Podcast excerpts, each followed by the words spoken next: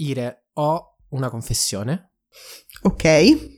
Ovvero che io sono così pessimo e mi trovo così a disagio nei, uh, negli eventi di networking che un paio di anni fa, in un periodo in cui ho dovuto partecipare a vari eventi uno dopo l'altro e tutti mi hanno fatto salire un'ansia della socialità estrema, uh, ho scritto una lista.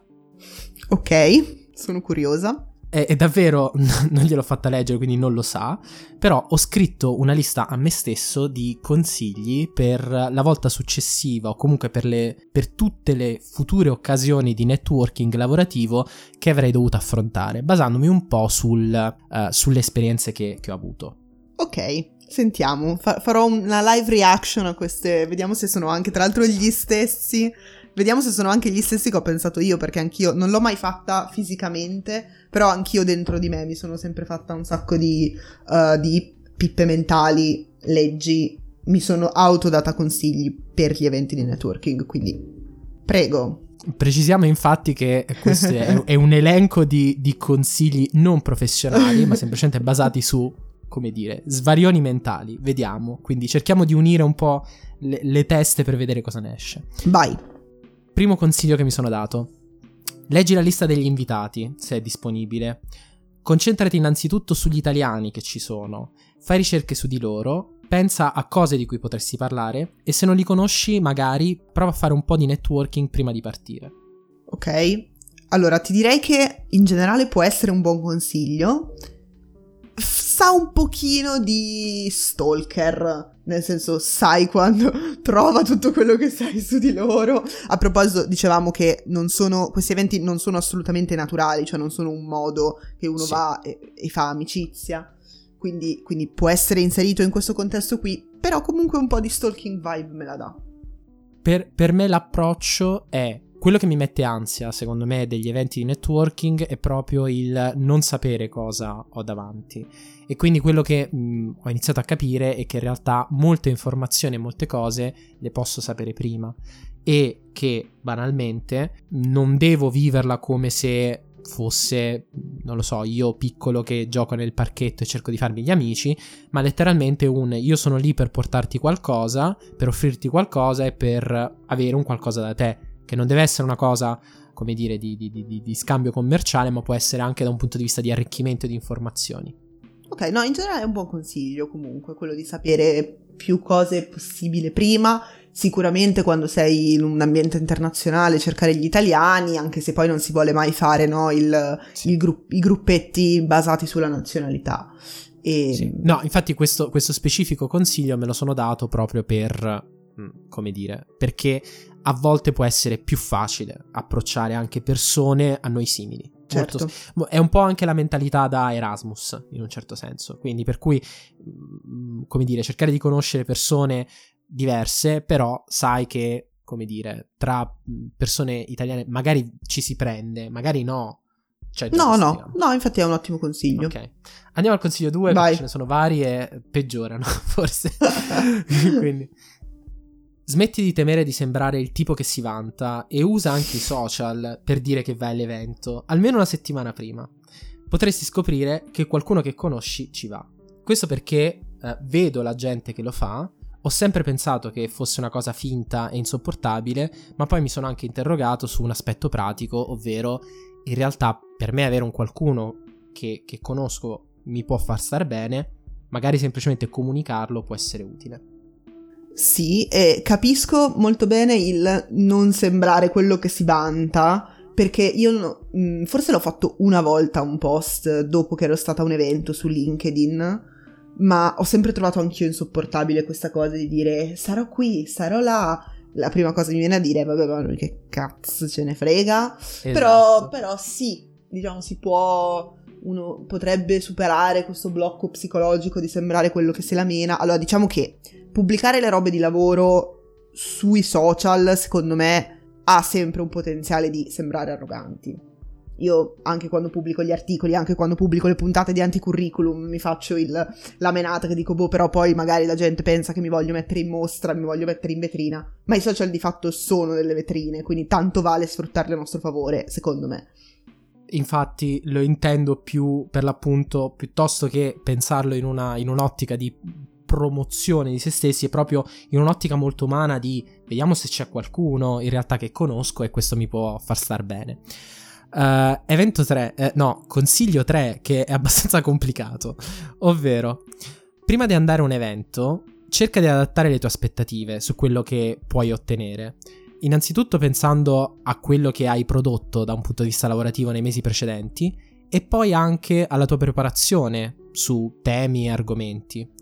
Io vi- vivevo molto, ora sicuramente meno, l'ansia di dover dimostrare, l'ansia di dover essere l'esperto eh, di, di tutto. È come dire cercare di un attimo ridimensionare le proprie aspettative eh, e di Come dire, sapere che cosa tu puoi portare a quell'evento. Sì, è vero, è, è sicuramente vero. Il, mh, spesso una difficoltà che io ho trovato in questo senso è quella proprio di uh, ridimensionare le aspettative degli altri più che le mie. Perché mi ricordo, ecco, la mia prima settimana di lavoro a Bruxelles lavoravo per un'organizzazione che si occupava di uh, di spazio, però è un'organizzazione molto grande, molto ramificata. Io ero letteralmente l'ultima arrivata, nonché appena uscita dall'università, e sono stata mandata a un evento di networking in cui dovevo parlare con le persone, eh, in cui c'erano appunto i famosi tavolini, buffet, persone tutte prese bene che volevano conoscersi, che volevano scambiarsi biglietti da visita. Io sono andata lì, mh, mm, ero col mio capo che però non mi calcolava particolarmente e la gente, visto che vedeva sul mio nome sul, sulla mia targhetta il nome dell'organizzazione grande, diceva questa qui è una con cui parlare di questo e di quell'altro e io non avevo assolutamente idea di che cosa mi stessero dicendo né di che cosa dovessi dire io. Quindi assolutamente vero uh, gestire le proprie aspettative rispetto a quello che possiamo dire, rispetto a quello che possiamo fare, ma anche uh, cercare di dare un... Gestire quelle degli altri, soprattutto quando si è alle prime armi, ecco. Assolutamente. Passo al, al prossimo che è super breve, ovvero preparati a rispondere alla domanda su che cosa stai lavorando. Perché questa è una, una domanda che sorprendentemente mi facevano e io, eh, come dire, non riuscivo a sintetizzare sostanzialmente quello di cui mi stavo occupando, cosa ci fosse di interessante in fondo nel mio lavoro. In un certo senso cerca di riflettere su che cosa stai lavorando e perché sei lì e cosa puoi dare. Sì, è vero concordo. Uh, un altro consiglio che mi sono dato, sempre per nella prospettiva di essere coscienti di come funzionano un po' gli eventi di networking, pensando agli eventi che durano più giorni, quindi magari quelle conferenze o quelle, uh, sì, quegli eventi per l'appunto che durano più giorni, è essere coscienti del fatto che se durano più giorni l'entusiasmo e il coinvolgimento delle persone andrà a scemare eh, giorno dopo giorno. Quindi il, il, consiglio che mi sono dato è quello innanzitutto di essere cosciente di questa cosa e se voglio ottenere un qualcosa da questo evento, che sia conoscere una persona o scoprire di più di, di un argomento, cercare di farlo all'inizio eh, perché poi la gente potrebbe essere meno ricettiva.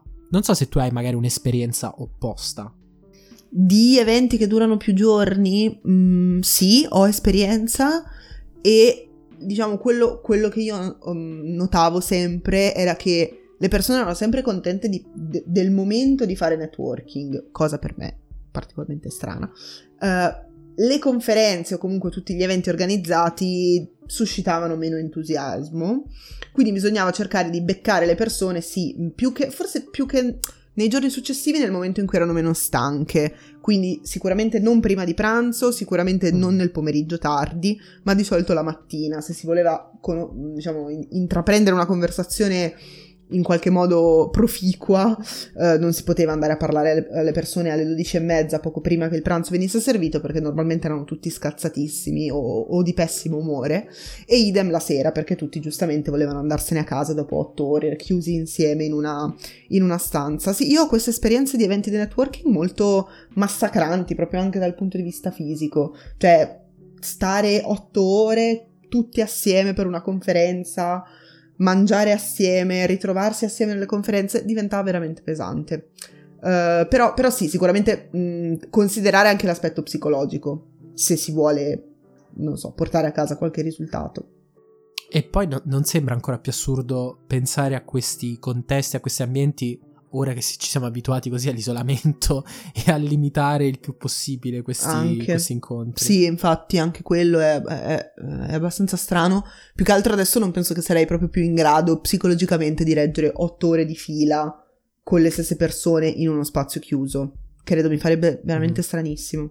E penso, penso, in generale sia abbastanza difficile, insomma si è parlato tanto di questa Zoom fatigue, secondo me anche nel ritornare in contesti di eventi di networking sarà proprio una fatica sociale, proprio di avere a che fare co- con gli altri, di dover anche reggere un personaggio delle conversazioni. Uso questo reggere un personaggio perché ovviamente ci mostriamo in un evento di networking di solito come, come dire, nel nostro aspetto professionale farlo per così tanto tempo probabilmente diventerà ancora più faticoso. E infatti... Concordo. Sì. No, stavo concordando con questa cosa, cioè l'idea che, che comunque ritornare a dover tenere un determinato tipo di socialità dopo che ci siamo abituati a anche dare meno importanza no? a questo tipo di, di, relazioni face to face o comunque siamo più abituati a stare un po' più nella nostra zona di comfort sarà difficile. Altro consiglio che mi sono dato è eh, legato in realtà a questo, è quello di cercare di non prenderla sul personale, quindi di ricordarmi che comunque in un evento lavorativo sì, ovviamente si è in un contesto sociale, quindi ci possono essere dei giudizi di te come persona, però si è, se si è tutti lì eh, per un contesto professionale, eh, quello che importa è quello che tu puoi apportare, quello che tu puoi ricevere. Poi scusa la mia parentesi, per poi sentire cosa ne pensi, è che in realtà poi possiamo anche vivere gli eventi di networking come chi se ne frega, io voglio mangiare al buffet o voglio fare il minimo possibile perché ci hanno spinto là. Però riflettendo su come dire, usare queste occasioni come crescita personale e professionale, secondo me è importante ricordarsi che questi eventi um, non, non, è un test sulla persona, può essere al limite un test sul profes- su noi come professionisti, come lavoratori? Ma uh, non lo so, io li ho sempre, non li ho, li ho proprio mai vissuti come qualcosa che mi desse neanche crescita personale. Forse perché ci ho sempre associato tanto stress, però non mi ricordo di aver fatto un evento di networking o una conferenza appunto di, quest- di questo tipo di, di, di ambienti in cui sono uscito e ho detto ah cavolo, sono professionalmente cresciuta, personalmente cresciuta. Non so, ho sempre avuto un rapporto molto, molto complicato con questo tipo di cose e soprattutto perché di solito appunto significava stare in... Uh, molto vicino, molto eh, vicino in senso, in, non solo in senso fisico, ma anche continuamente a contatto uh, con persone che non, non mi interessavano par- par- particolarmente, ma forse questo è legato anche al fatto che non ho veramente mai fatto un lavoro che mi piacesse davvero. Quindi musichetta triste, però è così. Devo anche dire che nel mio pensare ad eventi di networking, in realtà io d'altra parte mi sento fortunato perché penso a molti eventi interessanti a cui ho partecipato, mm, festival, nominiamo il Festival Internazionale del Giornalismo che è un evento bellissimo e che mm, torneremo, sì. forse già quest'anno, dai. Eh, però ecco, questi eventi che comunque sono una via di mezzo tra l'evento che a te piacerebbe, che in cui ti piacerebbe partecipare a prescindere, ma che sono anche occasioni di networking, quando c'è questo spazio in mezzo, secondo me utile ricordare proprio, cercare di separare questa dimensione umana da questa dimensione professionale, anche per contrastare, secondo me, in un certo senso, quell'ansia che ti può generare. È vero, questo effettivamente ce lo diceva anche Mafe nella, quando abbiamo fatto l'intervista, cioè il fatto che ci possono essere se si dà valore alle interazioni umane e non soltanto in senso utilitaristico, ci possono essere delle, delle buone sorprese. No, infatti non volevo essere troppo, ne- troppo negativa, mm, in generale mi piace partecipare agli eventi, non sono così misantropa come sembra. No, assolutamente, non ti vedo così. Eh, però sono stressanti, decisamente sono stressanti. Sì, sì. Chiudo con un'ultima, in realtà non sono consigli, sono più considerazioni, quindi con un'ultima considerazione sempre nella, sulla linea, sulla scia del ricordati quanto può essere difficile e perché è difficile.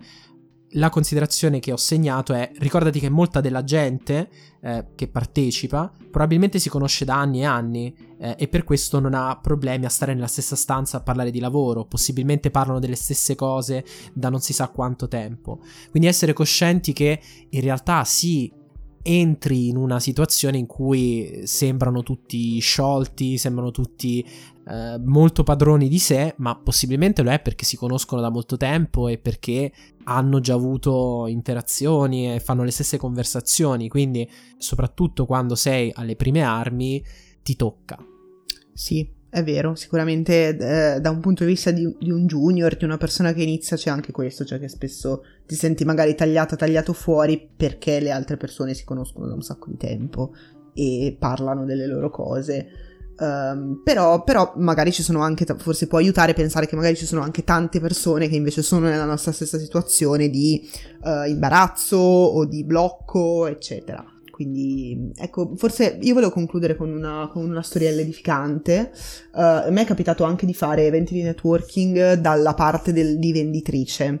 Quindi, quando lavoravo in, um, uh, diciamo, nell'ambito vendite per un'azienda, sono andata a un evento in cui dovevo, dovevo sostanzialmente trovare dei clienti, trovare dei lead, trovare delle persone che fossero interessate a comprare dei prodotti e i miei colleghi maschi Cisette, bisogna dirlo, mi, hanno, mi, hanno manda- mi mandavano agli stand perché cheat, io ero una ragazza carina e i clienti erano più attratti da una ragazza carina piuttosto che da un maschio.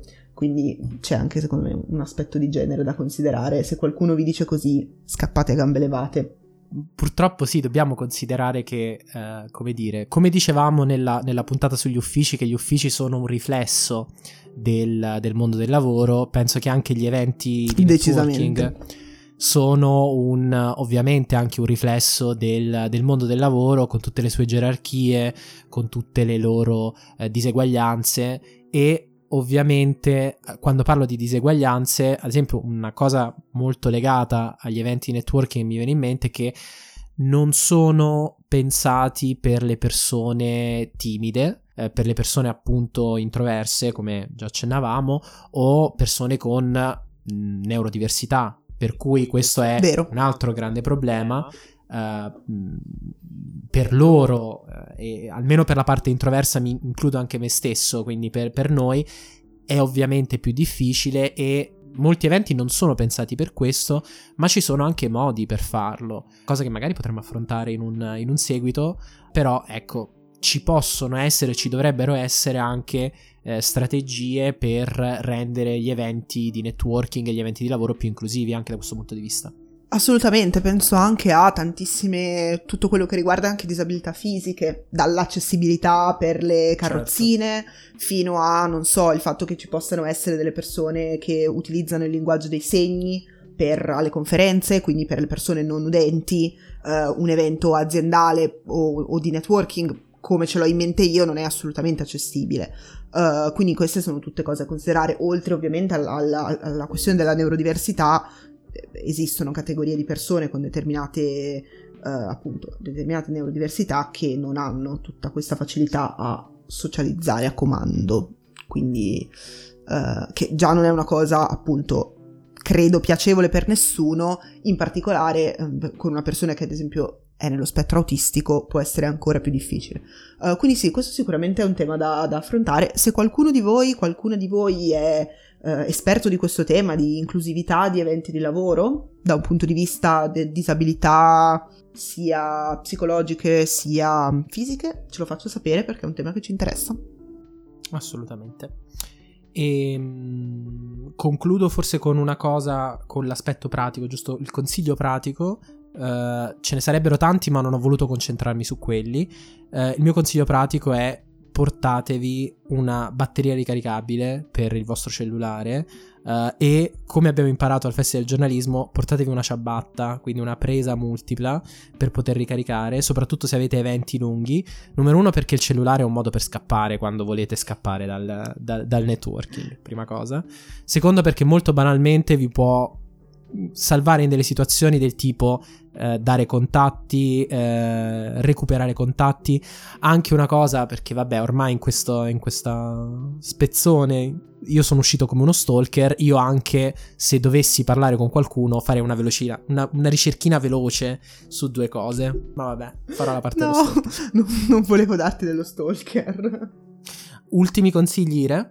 Eh, no, in realtà penso che abbiamo coperto tutto. E non fatevi fagocitare dagli eventi da networking, siete più forti di loro e... E se potete, Scappate. godeteveli. Se non potete, sopportate e pensate che il, il weekend, il fine settimana è vicino. Eh, raccontateci magari eh, vostre esperienze positive o negative di networking.